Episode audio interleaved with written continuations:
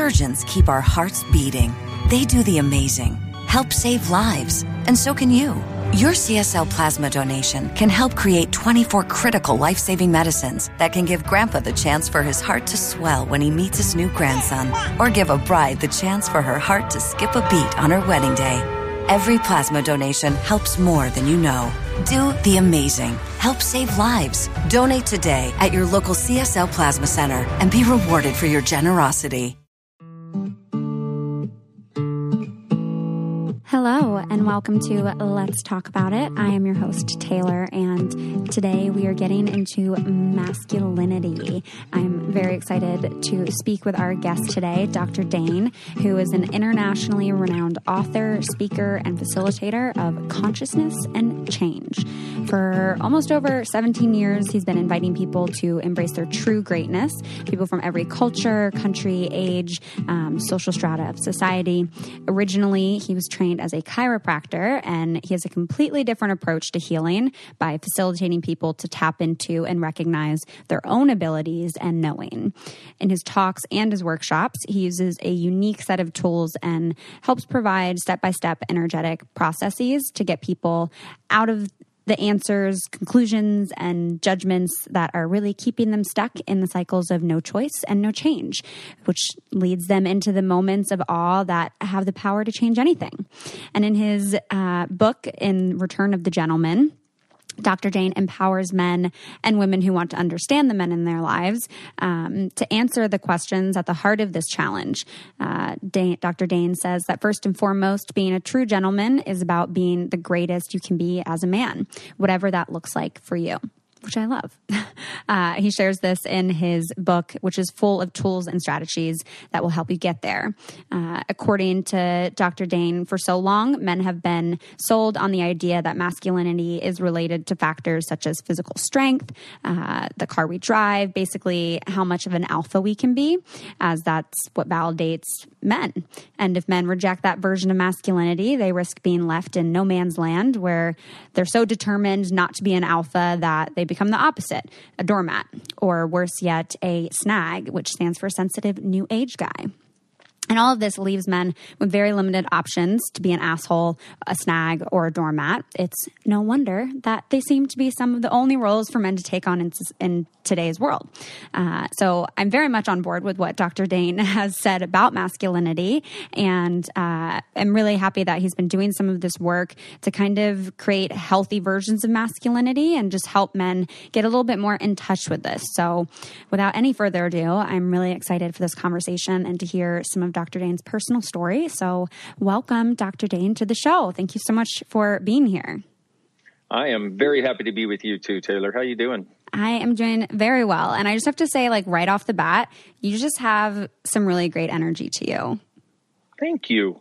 Yes, just so say positive. It takes one to know one, my dear. yeah, just very, very positive. Um, I appreciate that, um, and I know Thank a lot you. of a lot of your work has also been around kind of energy and and consciousness, which I, I'm somewhat familiar with, but would definitely love to dig into that a little bit more with you. Um, Absolutely. Yeah, and and first, I think an exciting place to maybe start off with here before we jump into talking about masculinity and everything is what is this masculinity crisis? Like, how would you describe this, what it looks like, how we got here? Well, uh, so let me talk about so it, it basically, you know, 50 years ago, men had an idea of who they were. Mm-hmm. And as long as they were being that. Now, it was a box, yes, okay, but yes. but in that box there was a, a, sense of I am man, I am good. You know, mm-hmm. if I do mm-hmm. this, this is.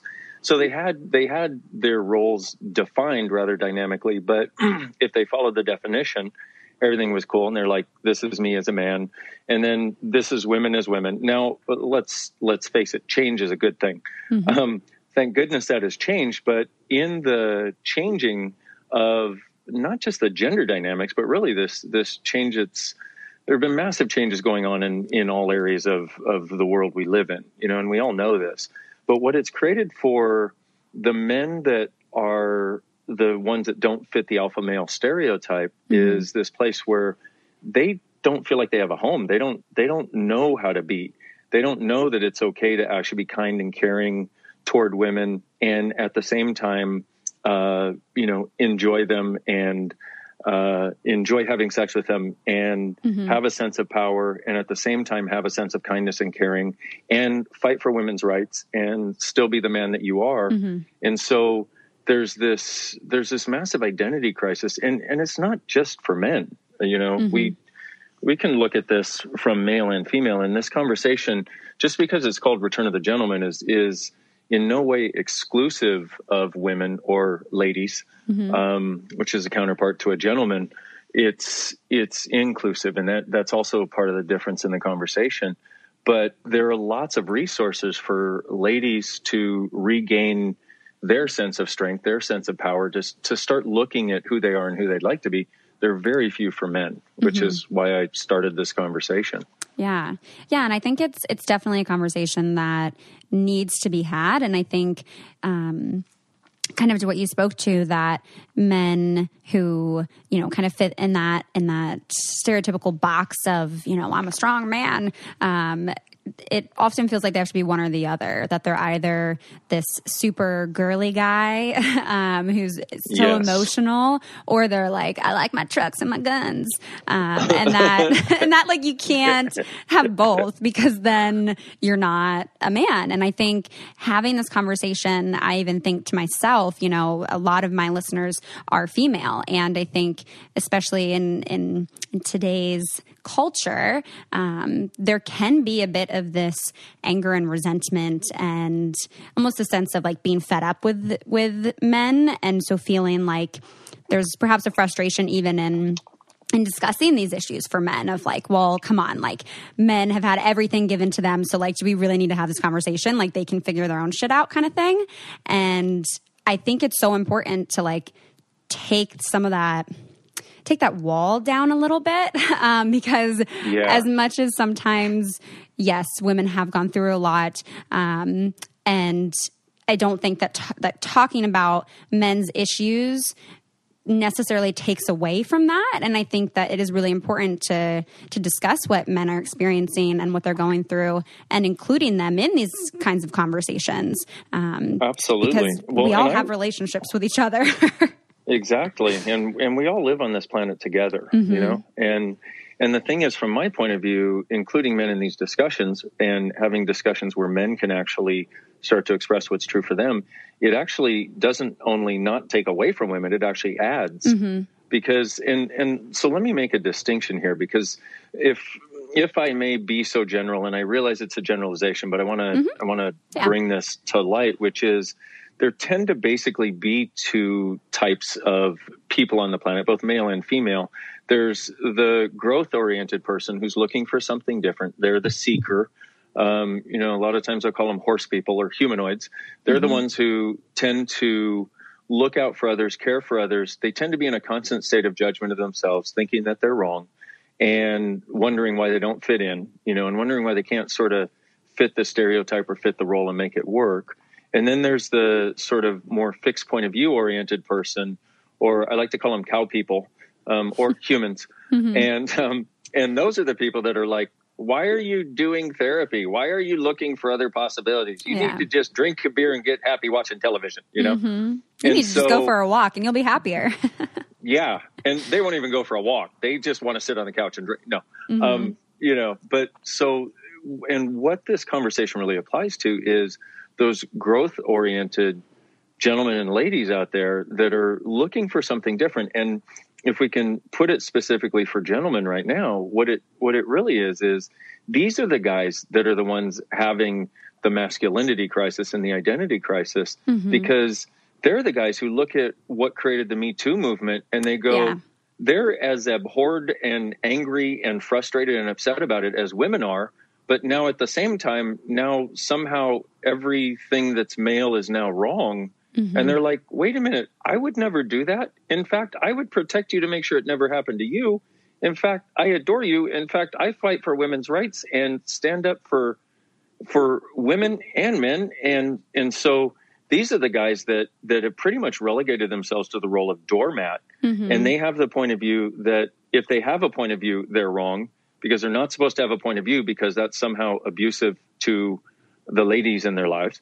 Mm-hmm. And so, and then the ladies are going, wait a minute, stand up, grow a pair, please, yeah. come on, mm-hmm. tell me mm-hmm. what you want, you know? So, so this, this conversation, I mean, it, it's a big one, you yeah. know, but it, it, it has so many aspects to it. But if we can start to recognize that there are so many men out there that are actually caring individuals, that are actually kind guys, that actually are not only not abusive, they're they're actually healers. They're they're caring individuals who want to take care of people.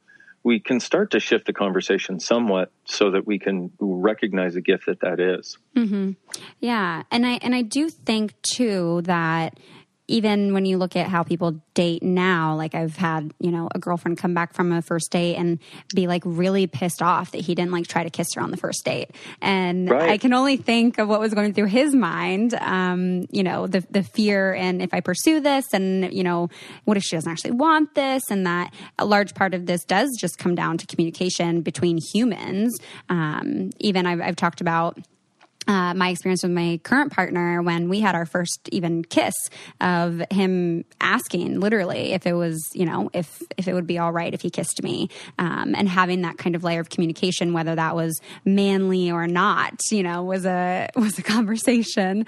Um, and i'm I'm curious for you as you work with men on this and kind of navigating, you know, being a being a gentleman post even Me Too um, of how men are actually finding that they can pursue women. I think it's it's a tricky it's a tricky place to be in. Yes, it it is a tricky world right now. Yeah. How did we get so lucky? You know, yep. Um, you know that old Chinese curse: "May you live in interesting times." Well, here we are. yes. Um, so part of that for me, uh, so one of the things I talk about in the book, and also, but uh, the entire conversation for me is really about us getting in touch with what's true for us, mm-hmm. both men and women, and and and undoing a lot of the the nagging things that are there that we don't even. It's it's almost like a. Um, it's kind of like nagging in your head, but you can't quite hear the voice, but you you can feel what it's sort of saying you can and cannot do, mm-hmm. and and undoing that so that we can get to what's actually true for us. Because for me, a, a, true gentleman is somebody who actually likes the man looking back at him from the mirror, who is honoring of himself and others, and also desires to contribute to the people around him, and also is willing to receive the contribution. And so that type of person is actually willing to have the communication when it's necessary. And and we tend to know, you know, we there are lots of people who give us they give us signs, they give us clues. Mm-hmm. We've just so shut off ourselves to the energy of those. Yeah. And you know, and I think uh, you know, I'm all for for dynamic communication based on based on being vulnerable with yourself and with the other person. Mm-hmm. And so what I what I talk to guys about is like, okay, follow your knowing here. And even even up to before you even ask a girl out, like if you think about asking a girl out, and you get this weird sense of weird insecurity and you're not good looking enough and all that sort of thing well get over that before you ask her out yeah. or realize that that's what you're going to be dealing with on the date. Mm-hmm. now this is great dating advice for for men and women yeah. is that that energy that you get when you think of going there is the energy you're going to get when you do go there. Mm-hmm. and so and so you want to be aware of that. Like if you're getting ready for the date and nothing looks good on you and you feel like you know you you feel like the ugliest creature that's ever existed. You know, you feel mm-hmm. like Gollum, you know, yes. coming out from my precious. Yes. You know, realize that probably what's going to happen is is that person actually is probably they probably have a lot of judgment. That's probably where they mm-hmm. function from. They're probably more interested in their image than they are in actually getting to know you and, and what's true for you. That's okay, fine. But you want to recognize that going in, and when you have that, then then you have more of a sense of of what the the playing field actually is. Mm-hmm. And so for me, I what I suggest that guys do is ask ladies questions. Mm-hmm. And now I say lady, um, and I know some people have this, you know, this connotation of lady, like stop calling me an old woman. That's not what I mean. I always say ladies. okay, cool. I like the me word too. ladies. so do I. I think it's it's beautiful. yeah, know? yeah. And and for me, that's sort of the counterpart to a gentleman. It's somebody mm-hmm. who who knows who they are and and is willing to be it. And so, what I suggest is, gentlemen, ask ladies questions. Ask them about themselves. Ask them about their points of view. Ask mm-hmm. them what they know. Ask them what what they know that nobody's ever asked them. You know, ask them like get to know them, and then what happens is there's this there's actually a true intimacy that develops. Now we tend to think intimacy comes with sex. No, intimacy is is a level of honoring, trust, vulnerability, gratitude for the person and mm-hmm. that and and with yourself you have to have it with yourself first. But you can start developing that you know on the first date. But what that does is that creates a space where it's no longer i am so um, sorry i'm trying to mm-hmm. put my thoughts together because adhd is a really fun thing to have when you're being interviewed. Yes, um, yes i call it a superpower. Yes yes. yes. Um, so my superpower is activating right now is what's happening. Um, Love it. It's okay. thank you very much. Yes. Um, so what happens is like, so rather than now, because what most people do is, you know how we have that image that we're trying to be, you know, we're like, no, no, I am perfect. I am mm-hmm. beautiful. Yeah. I always, you know, I always look this way. I always mm-hmm. feel this way. I'm always happy, you know. And rather than that, my thing is be authentic, but ask them questions.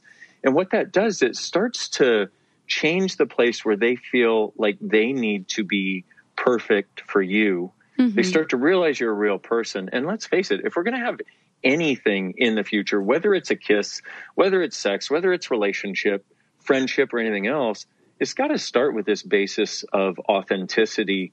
Mm-hmm. And and it's really easy to be it once again when you have a bit more of a sense of who you are. Yeah. And then it starts breaking down the sort of the roles that people think they need to play of I'm going to be the perfect woman or I'm going to be the perfect man. Mm-hmm. Now it's like, hey, I'm a person. Um, I'm here. I got cool stuff going on. I got you know yucky stuff going on, but here I am, warts and all. Yeah. I'm not going to shove all the yucky stuff down your throat on the first date. Don't yes. worry. You know, I'm not going to tell you. You know, I'm not going to sit here and bleed on you. Yes. But I'm not going to hide the fact that that I'm not perfect. Yeah. And it's okay. Yeah. And it's it's like it's kind of a wild thing to think that, you know, we that we would encourage just even the asking of questions on a date, right? Because that seems like right. such a such a given to do. But I think that when you do go into that initial phase of meeting someone new that there are these kind of barriers and, and layer of protection that we put up to kind of protect ourselves, which to a certain extent is normal. But I think throughout that interaction, unless you're in a good place with yourself and with, you know, being aware of what your insecurities are and what your triggers are and kind of where you're at and being okay with your imperfections and like accepting those, that then we do want to put out this, you know, box and this image that like, yes, we are these things and I can be all the things that you want me to be if that means you'll accept me. and it right, like exactly. It creates this really um almost like a like a false relationship um, when you're showing up and you're not fully being yourself all right, before we continue, I just want to take a short break to share one of my favorite sponsors, which is Native, which is an all natural deodorant. And you guys know that I am all about all the natural products as possible and being very intentional about having safe, effective, simple products, um, whether it's with beauty or whether it's food. Um, all of that is super, super important to me. And so I really want to share with you guys Native, which has free shipping and returns, no animal testing. Um, some of the ingredients that they use are like coconut oil, which is an antimicrobial, shea butter, which moisturizes, and to topica starch. I never know how to say that word, but um, it helps to absorb wetness.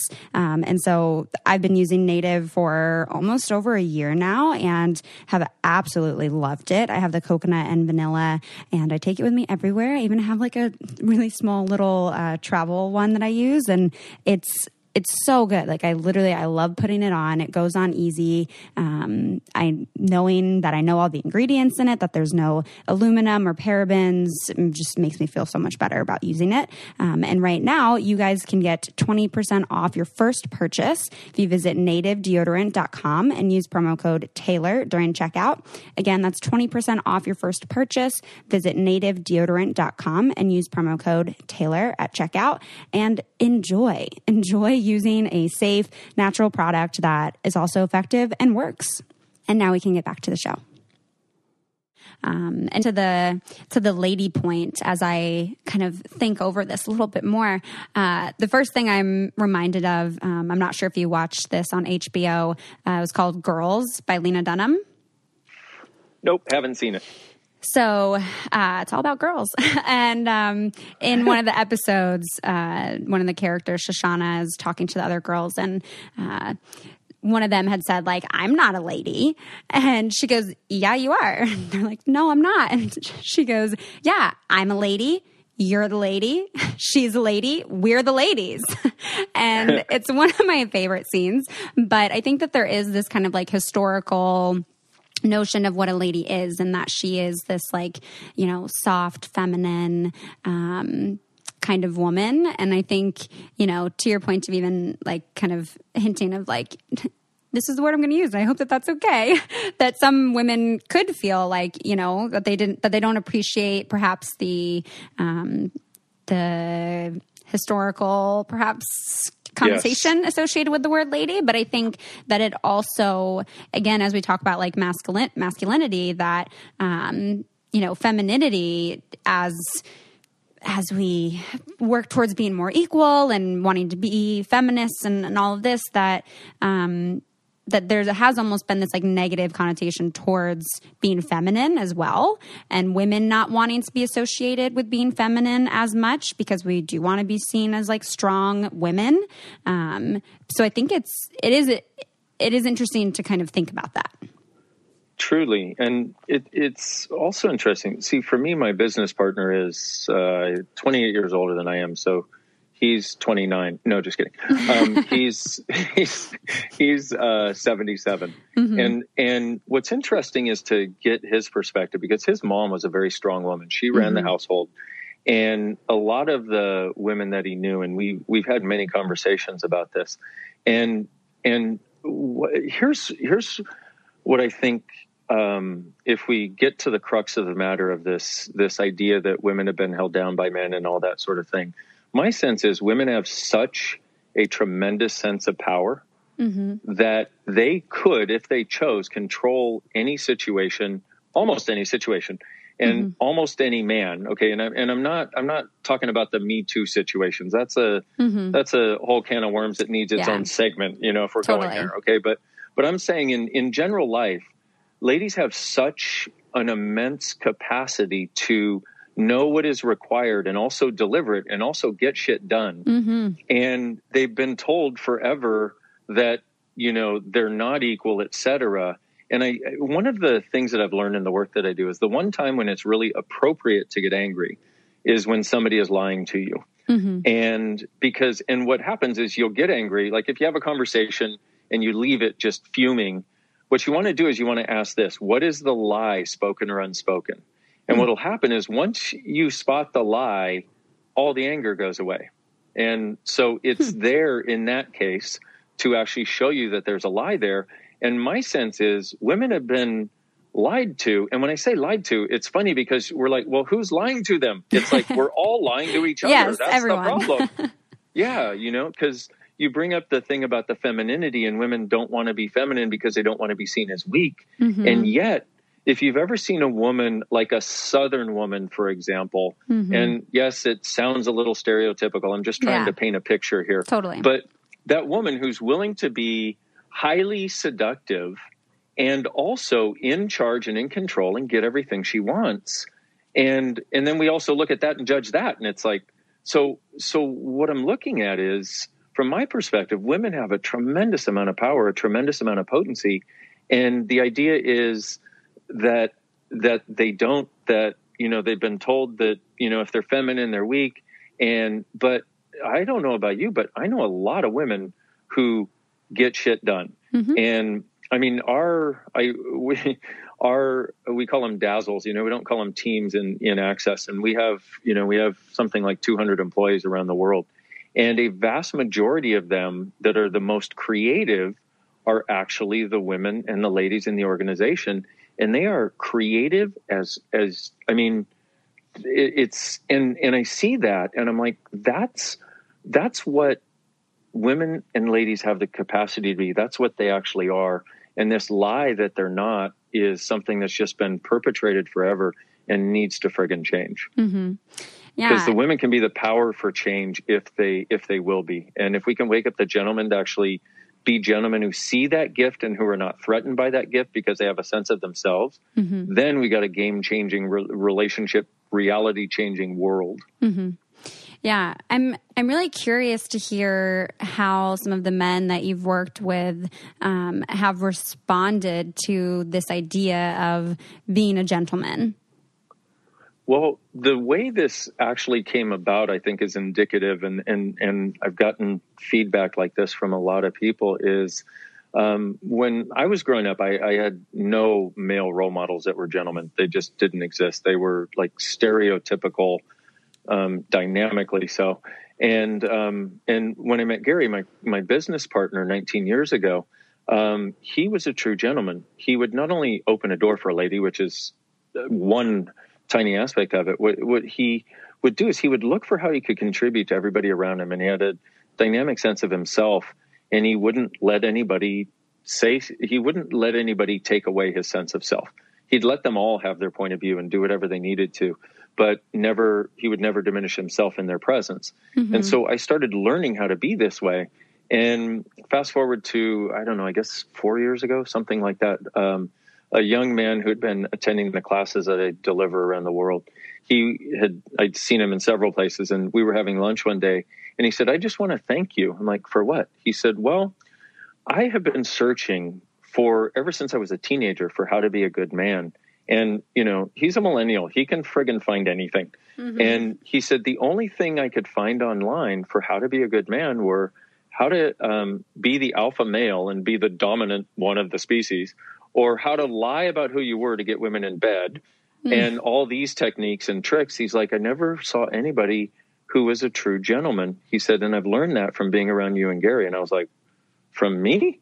Whoa, okay, thank Mhm. you.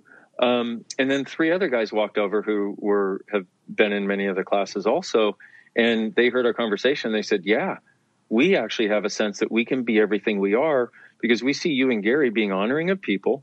We see you not cutting off your sexualness and not cutting off the the fact that you're a sexual being. We see you actually advocating for women's rights and for women to know how potent they really are and stop buying the lie that they're not.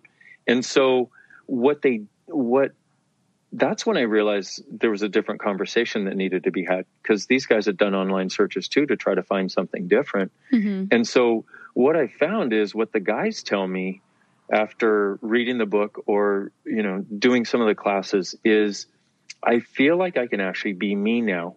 And I used to hmm. want to have sex as a validation that I had value and that I was a man. And he's like, now sex is actually for fun.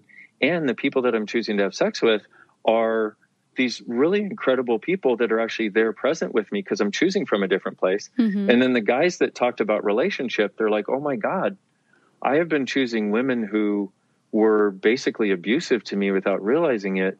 I'm actually I'm actually now getting in relationships with really kind women and I'm also having friendships with women that I never thought was possible. Mm-hmm. And so this is some of the response, but then what I think is also a really wonderful part about this is this one lady sent me an email and I've gotten several. Um, she said, my husband read your book and I have to say thank you. She said, she said somewhere along the line in our relationship, this man just disappeared and I don't even know when it happened. And I feel like I have the man back that I married now. And thank you so much. And I was like, oh, wow, that's friggin' awesome. Mm-hmm. That's very sweet. All right, before we continue, I just want to share a short little message here of one of my favorite products that I use when I travel, um, and who's also a wonderful sponsor of the show, and that is Away, who you guys have probably heard me talk about. But I use their carry on and then also a bigger carry on. Um, but their suitcases are literally my favorite. And I think one of the best things about Away is that they have a 100 day trial um, on everything that Away makes. So you can take it out on the road, you can travel with it, you can live with it. Um, and if you decide it's not for you, you can return any non personalized item for a full refund. No ifs, ands, or asterisks on that. And you get free shipping. Um, I love that the suitcases are just like they're clean, they're designed very thoughtfully. Um, they help to keep everything organized. And it's actually like very lightweight. Like, no matter how much stuff I manage to like put in there, it still is lightweight. Um, and it has minimal design look that uh, is really just good for like any context. I just I always feel like so sleek when I travel with it. So I've been loving using them, and you guys can get a little suitcase from Away if you go to awaytravel.com slash Taylor 2019 and use promo code Taylor 2019. Again, that's 20% off a suitcase. Visit awaytravel.com slash Taylor 2019 and use promo code Taylor 2019 during checkout. And happy traveling for everyone. And now we can get back to the show. Um, something that you kind of talked about in your book was also along the lines of um, men kind of getting in touch with their uh, not only their sexuality as you just kind of spoke on but also their sexualness and yes. would love for you to kind of touch a little bit more on that piece well so sexuality and and i go into it rather in depth in the book for a little while because it's such a different concept so we have sexuality which people know what that is you know like mm-hmm. your sexuality is if you go I'm gay, I'm straight, I'm bisexual, I'm trisexual, um, which I think is where you're willing to try anything sexual at least once or so. Anyway, mm-hmm. um, so you know, so those are definitions of of. We think there are definitions of who and what we'll have sex with, but in actuality, there there are definitions of who and what we will not receive from energetically. Because hmm. if you're a straight woman, let's say, and you have that as your sexuality, how willing are you to receive energy from from gay women, from other straight women? And hmm. and there's this weird thing where, you know, and in the book I talk about if you if you define yourself as a straight man, that means you're willing to receive sexual energy from straight women. And let's face it, sexual energy is one of the funnest energies there is to play with, you know? Oh yeah. Um, yeah. And yes. but at the same time, if you define yourself as a straight man, for example, then can you actually receive the gift of the sexualness and the sexual energy that your body is? And the hmm. answer pretty much is no, because, and it's just based on a definition. It's just based on us going, this is my sexuality. And we hold in place our sexuality with such highly defined, rigid mm-hmm. points of view. And so the conversation what I'm trying to do is is get people to and, and, not drop sexuality, not go, oh, I must have sex with everything. That's not what I'm talking about. That's a that's a misstatement, you know, that a lot of people would try to go to. Instead, what it is is there's this concept of sexualness that I found in in working with people and and having these conversations with people about the things that were going on for them and their bodies and their relationships and sexualness is healing, caring, nurturing, joyful, generative, expansive, creative, and orgasmic energy. So once hmm. again, it's healing, mm-hmm. caring, nurturing, joyful, generative, expansive, creative, and orgasmic energy. Now, notice in there you didn't hear copulation at all, mm-hmm. okay? Because yeah. copulation is about putting the body parts together, and that should be wonderful, awesome, and fun. Um, and that's one thing, but Notice in the sexualness, there's actually healing, there's caring, there's nurturing, joyful, generative, expansive, creative, and then orgasmic energy. And the thing is, what we've learned to do in the world we live in is we have this thing called orgasm, and we believe it is the culmination of sex, or hopefully there's a lot of that energy during um, whatever we do, putting our body parts together. Um, but orgasmic energy is something you can get from a beautiful sunset, from you know, from jumping into the water on a on a hot day, from just standing there in the sun, from getting a great massage, from food that lights up every molecule of your body. That's an energy that we can have in way more areas of our lives that we don't often allow ourselves because we have this idea of there's orgasm and then there's everything else. Mm-hmm. Well, what if your life could be orgasmic? And that doesn't mean you go around shagging everyone and everything. Mm-hmm. What it means is you know, what if your life could be more alive to the point where your body felt alive, kind of like it does when you're turned on, but it wasn't about just sex and sexual turn on. It was about how you create your life to have that energy. Yeah. Well, I think the the the tricky part of that is that first you have to be uh, you have to believe that you are worthy of that in the first place. Well, there are two ways of going about it because I definitely concur with with that. I concur with your assessment, darling. That's my my gentlemanly thank voice. You, thank you. Know? Yes, yes. It's after tea with the queen. Mm-hmm. Um, okay, so I concur with that, and at the same time, what I found is when people just start to choose more mm-hmm. of what brings their body this orgasmic energy, they start to realize it's okay. And like when I say, you know, I tell them, they're like, I, I say, hey, um, when you go out to eat, choose a restaurant where and and just ask your body, or just ask because you'll get a sense of it when you ask. Just because we somehow know these weird things somehow, um, just ask. Okay, which restaurant is going to be the most orgasmic food? And when you go out to eat, go to a restaurant that that you're when you put the food in your mouth, your body comes alive. Mm-hmm. And when you hang out with people, like who are the ones that make me happy? Because happy and orgasmic tend to go together. Happy and or- yeah. orgasmic energy tend to go together. Like hang out with the ones that make you happy a lot more than the ones that don't. And you start to realize it's actually okay to have that energy in your life. You don't have to walk around like a problem solving drone like most people think they have to in this world right now. Yeah. Yeah. And I think like the the reason I say sometimes I think that that could be tricky is because you do have to make that choice to be open to have those experiences. And a lot of that takes some vulnerability and sometimes things like joy and happiness and an orgasm, you know, or orgasmic energy, the intake of those things can be the most vulnerable that we are. And, you know, taking that making that conscious choice to be open to that and to show up in that way, um, I think yes. does take a little bit of work.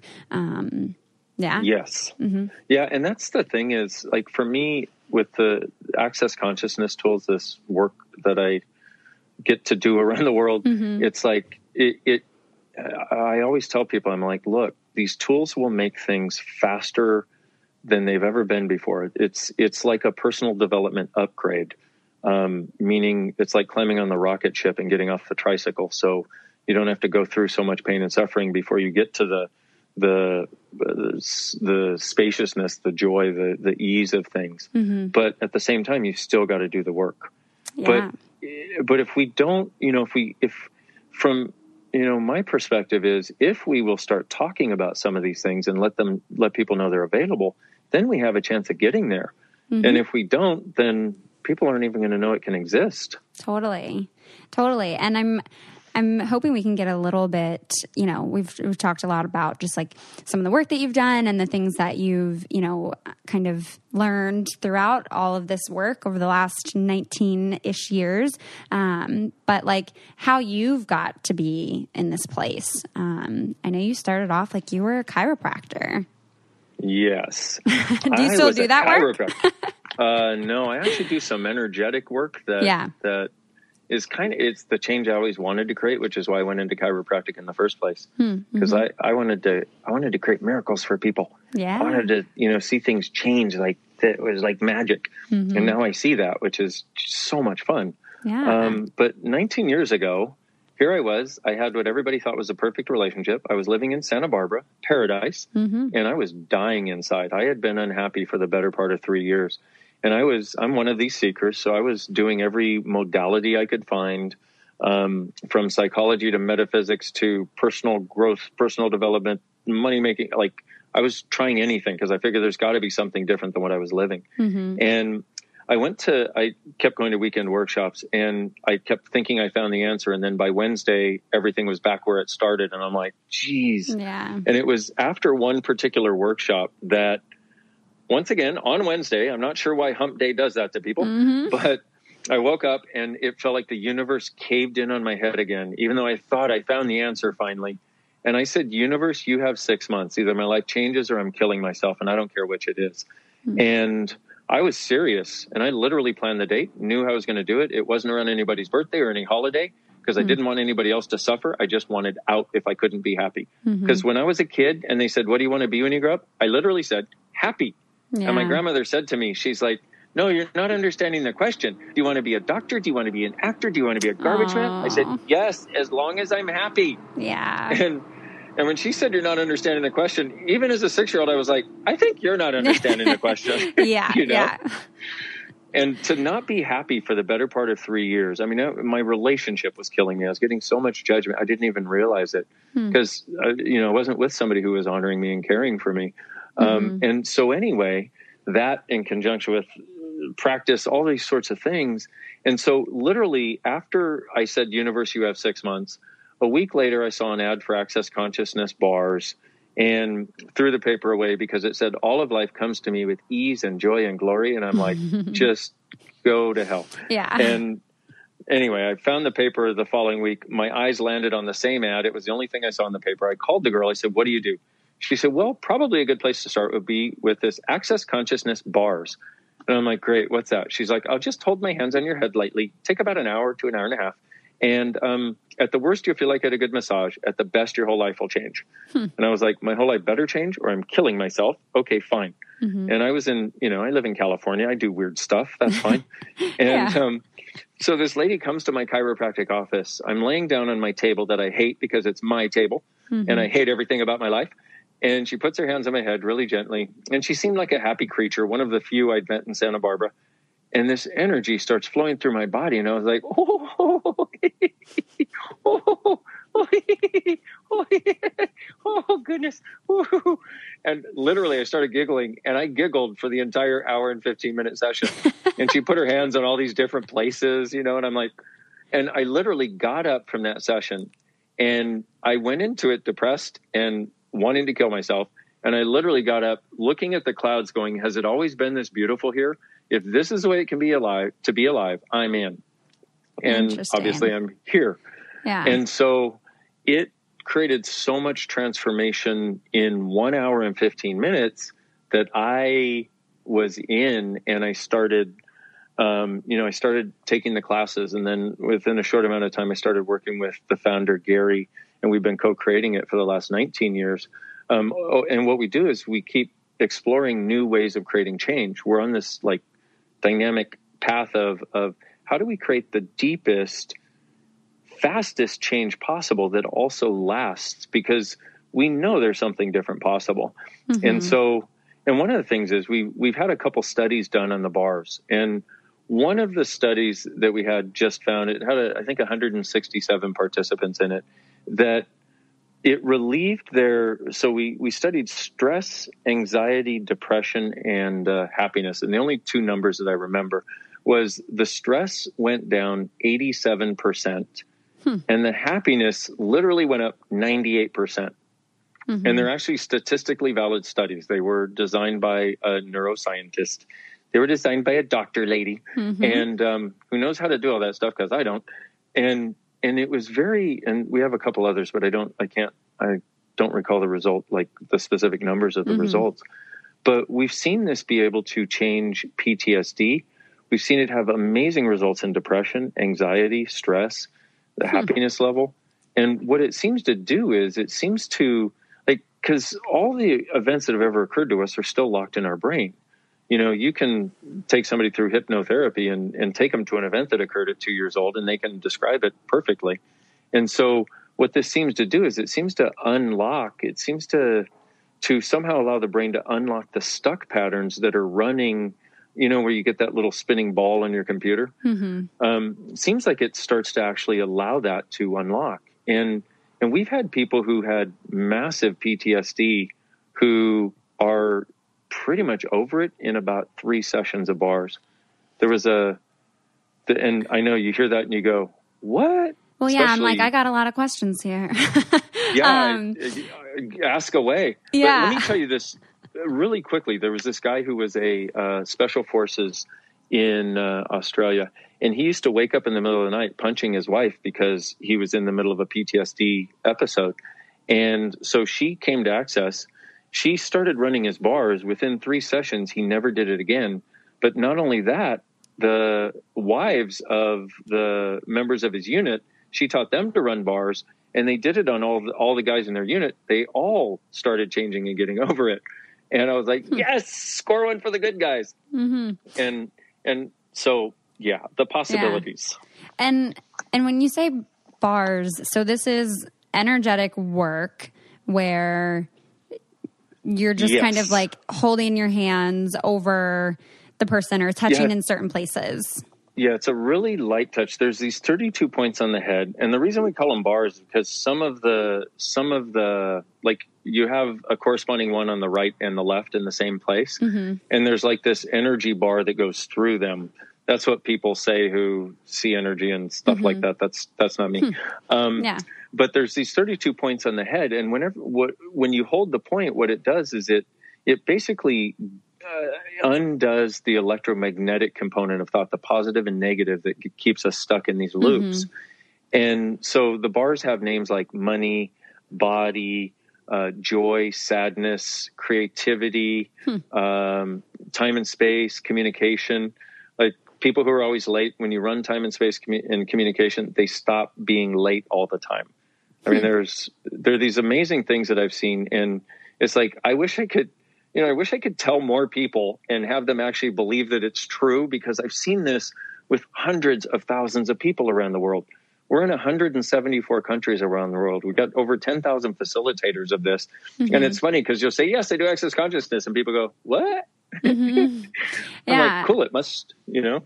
And so when you did this uh, for the first time, did you then, like, was there no kind of talk therapy or like actually, you know, kind of processing through the things that were making you unhappy and like how to change how you coped with those things? Or this was literally just like you went and you had this like access to to this new consciousness and with the bars and then we're just like poof i feel well with, so much different well here's with the first session, there was no talking, but she said, Here, here's a tool you can use for the next week. Because I didn't tell her anything that was going on. I was just like, Sure, let me try this and see what it does. Yeah. And I, I purposely didn't tell her anything because I wanted to see if it would work at all. Mm-hmm. And boy, did it work. Um, and then in, in subsequent sessions, we had conversations about the different things that were going on. And, and the conversation was more about it would be bringing up something, but then changing the underlying dynamics of what kept it stuck.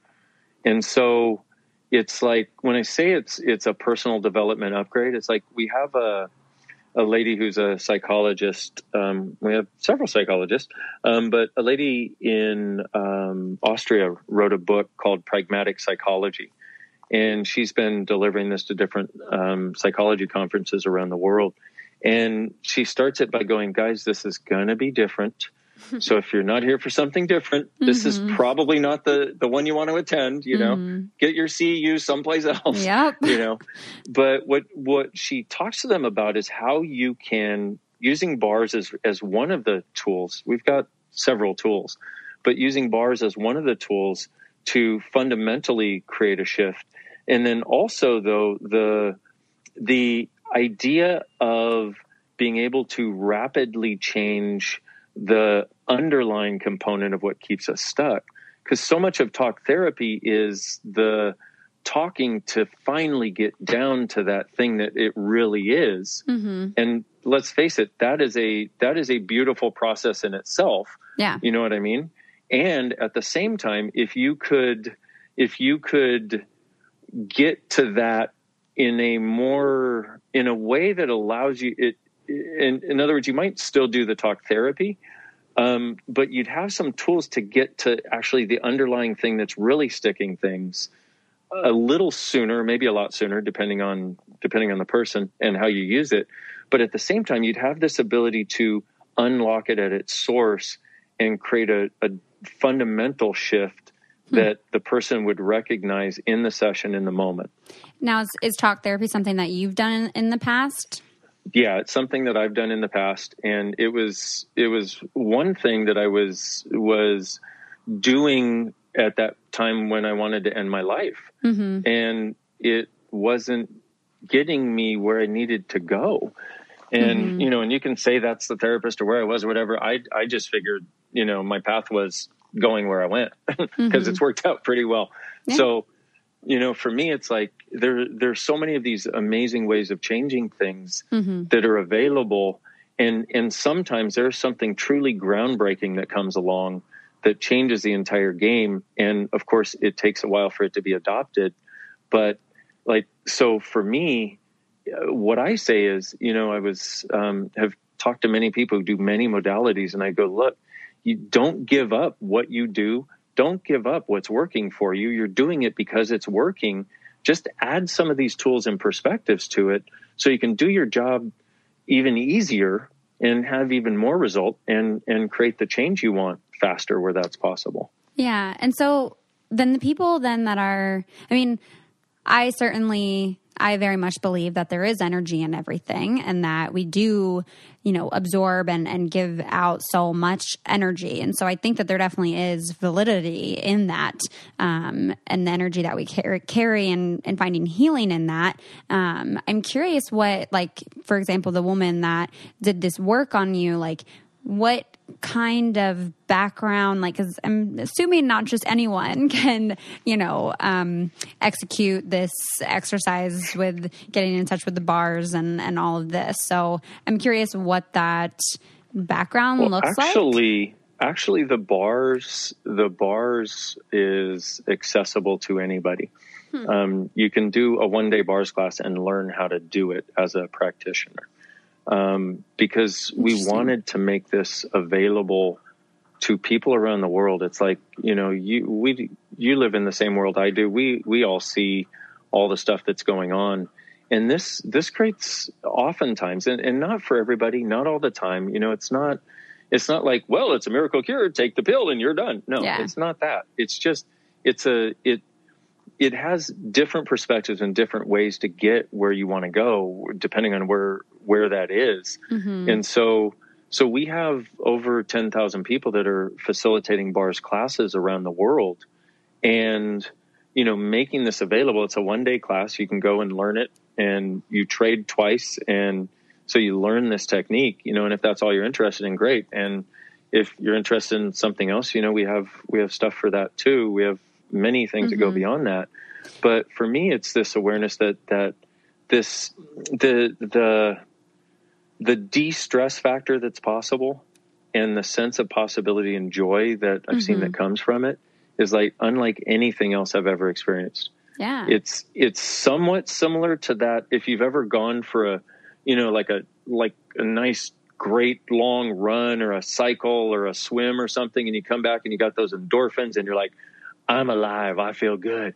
Mm-hmm. It's kind of like that, but not, it doesn't dissipate in the same way. It doesn't go away in a few hours or a day or whatever. It's like, it starts to become, become something that lives with you. And the end result is situations come up that stress out everybody else. And mm-hmm. you're like, okay, well, I can handle this. Hmm. And, and also you start to have this lightness in your life. Like you wake up with a sense of lightness and a lot of people say, I wake up happy. It's amazing. I haven't woken up happy since I was a kid, you know? yeah. It, I mean, I, I, am very intrigued by it. And I think like I'll definitely have to do some extra research on my own after this, just kind of to learn a little bit more about it. Um, I think for me, one of like the most interesting experiences around energy that I've had was doing like a, it's like a chakra thing um, that my girlfriend Vanessa and I did in Bali together. And it was really just like us making noises and uh, and it was I had oh, no idea awesome. what we were doing, but it was this like real energy that was happening. And um, afterwards, it was this super orgasmic feeling. And her and I were both like, "What the fuck?" Like we were not expecting to feel like this afterwards. Right. Um, and it wasn't. I mean, I wouldn't say it was something that was long lasting for me, but definitely an experience I think back to and um, you know, I I'm very curious. Like I think part of me feels I don't even know the word for it, but I think I, I always say, you know, because doing the work that I do, um, that things do take time and that, you know, sometimes you'll feel like you're making progress and other times you will kind of fall back into old ways or you will cope um, in a way that you know isn't good for you. But that through that whole journey, you know, that that's really a, a, learning experience and that it eventually will get you to a better place and just that it does take time. And, you know, joking of like, I wish I could snap my fingers and overnight it could be different. But I think there is also this like hesitation to hearing that it could change things so quickly like that of yes of me wanting and- to be like well then what are you learning like how do you know yeah. to cope with things differently if if you haven't like necessarily done things or or you know experience other things like it just happens like that with with the change in energy? Well sometimes. Yeah. Um, but but the thing is if it happens just like that with a change in energy then whatever work you needed to do you've probably done in a different way. Because i am absolutely with you. You got to do the work mm-hmm. and and anybody who says you don't is selling something or lying to you or probably both you know? Yeah. And so but what i'm saying is the learning curve or the the curve of change can be so much faster the than than we thought it could mm-hmm. if we have some so for me it's like and and like i said i would never say to somebody you know stop doing what you're doing. Don't do access and set. No way for me, it's like, no, do what you're doing, but with some of these tools that, because what they do is it's based on the awareness that we as beings, when we don't create crap, I mean, if, if you look at it, it's like the only time we create crap in our lives is when, when we go against our knowing, when we go against what is our consciousness or our awareness. And so, and so this work is called access consciousness. And, you know, the target is, um, consciousness, which is total awareness, but we, we actually have a definition of consciousness, which is where everything and everyone exists and no one and nothing is judged, including all of your past choices, including the experiences that you have had that, you know, may seem like scars and traumas. It's like if you start to get a different perspective, but it's not about it's not about the avoidance. I was, I was talking to somebody the other day and they were talking about, I think they called it spiritual avoidance. Hmm. You know, that thing where you don't actually look at what is, you just go, oh, but it's from God, so it's okay. You know? Yeah. Mm-hmm. Um, yeah. I'm like, well, then bring God down here to live my life for me. Okay. um, you know, it's like, come on. No, that's, that's not what this is about. This is actually about getting present with the, the awareness of what is actually true for us beyond the trauma that we've experienced. And it fully honors and acknowledges the, the trauma and the experience itself, but also, also gets you to the gift of whatever every experience has been a lot faster because you're able to go in with one of these things that we have, we call it a clearing statement. You're able to go in and change the fixed points of view that are underneath the thing that is sticking you and what I've found is is so many times the the thing that pops open somebody's universe finally and actually sets them free from whatever trauma they experienced is is when they're functioning from a lie of what happened or their role in the mm-hmm. situation and and the lie that i found is always that we're less the lie is that we're less when mm-hmm. actually we're more and and what this does is it allows you to change sort of the bricks and the, you know, like the brick walls around the actual issue so you can get to it faster and get the acknowledgement faster and undo the lie faster. But then also change those points of view so that they don't limit you. And it's based on the idea that we are actually conscious beings. And, you know, I say consciousness and it can sound airy fairy to some people or like, what? I don't mm-hmm. get it yeah. It's just it's just that there's more to us than than we think. You know, we have people writing books on near death experiences, talking about different realms and that sort of thing.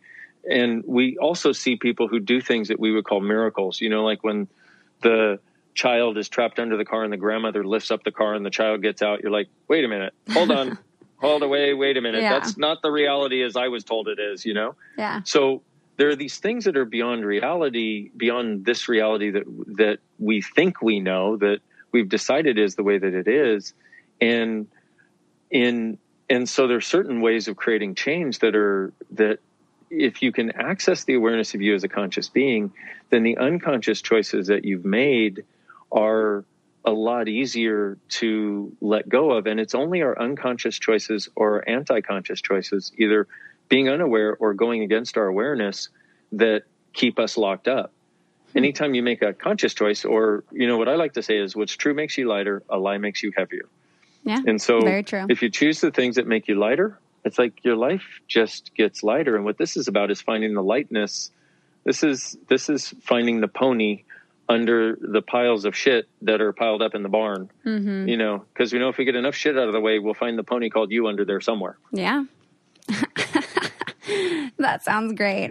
No one's ever used that kind of imagery before. That's fantastic. You're welcome. Bringing it home, making it real. Yes, thank you. I mean, I, I, honestly have a lot more questions and would love to learn a lot more about the kind of work that you do and more about your story. But unfortunately, we're out of time today. Um, but thank you so much for sharing all of this with us and um, having this conversation with me, going from masculinity to energy to consciousness. It's been great. Thank you, Taylor. And really, I want to say a sincere thank you for what you were doing in the world and the conversations you're having and the doors you're opening. It's an awesome gift. Yeah, thank you so much. And if people want to find you um, or find some of your work, where can people go to find you? Uh, probably the best place would be with my website. It's, it's drdainheer.com, which is D R D A I N H E E R dot com. And there's a bunch of stuff there that I put there as a contribution to people. Um, just go there and check it out, see if it resonates with you. It either will or it won't. Mm-hmm. And, you know, and I've also got over 350 videos on YouTube that are different tools that people can tap into. Yeah, you, you have know, a lot of subscribers on there. Yeah. Yeah. a lot of, you know, I'm, I, my, my target is the same one it was when I was a little kid. Mm-hmm. You know, I want to be happy, but now it's like I'd like to create a happy world. Yeah. And I got some work to do. Yeah. But, got your work cut out for you. exactly. But all those things are there as a contribution to mm-hmm. people, as, as my gift, a way of paying forward the gift this work um, has been to me in the world and, and giving people some tools so they can start changing the things in their lives without having to pay for it and so they can start to know that the change is possible. Yeah, awesome. Well, thank you so much for all the work you're doing, and um, I'll put some. I'll put the link to your website also in our episode notes for listeners to check out. Great, thanks, Taylor. And thank you to all of you listeners who have made it all the way through this episode and tuned in to listen to this topic today. Um, love learning about new things and definitely encourage you guys to do some further research on this and let me know what you find as I'm going to be doing some of my own as well. Um, but just want to say thank you for supporting the podcast and would love if you guys have a minute after listening to this to head over to iTunes and leave a review and let me know what you're enjoying about the show. And if you don't have a lot of time, maybe just leave a star rating. Um, would love to see you guys show your support there on iTunes. And I will be back next next week with another fun topic. And I hope you guys have a fantastic rest of your week, and I will talk to you next time.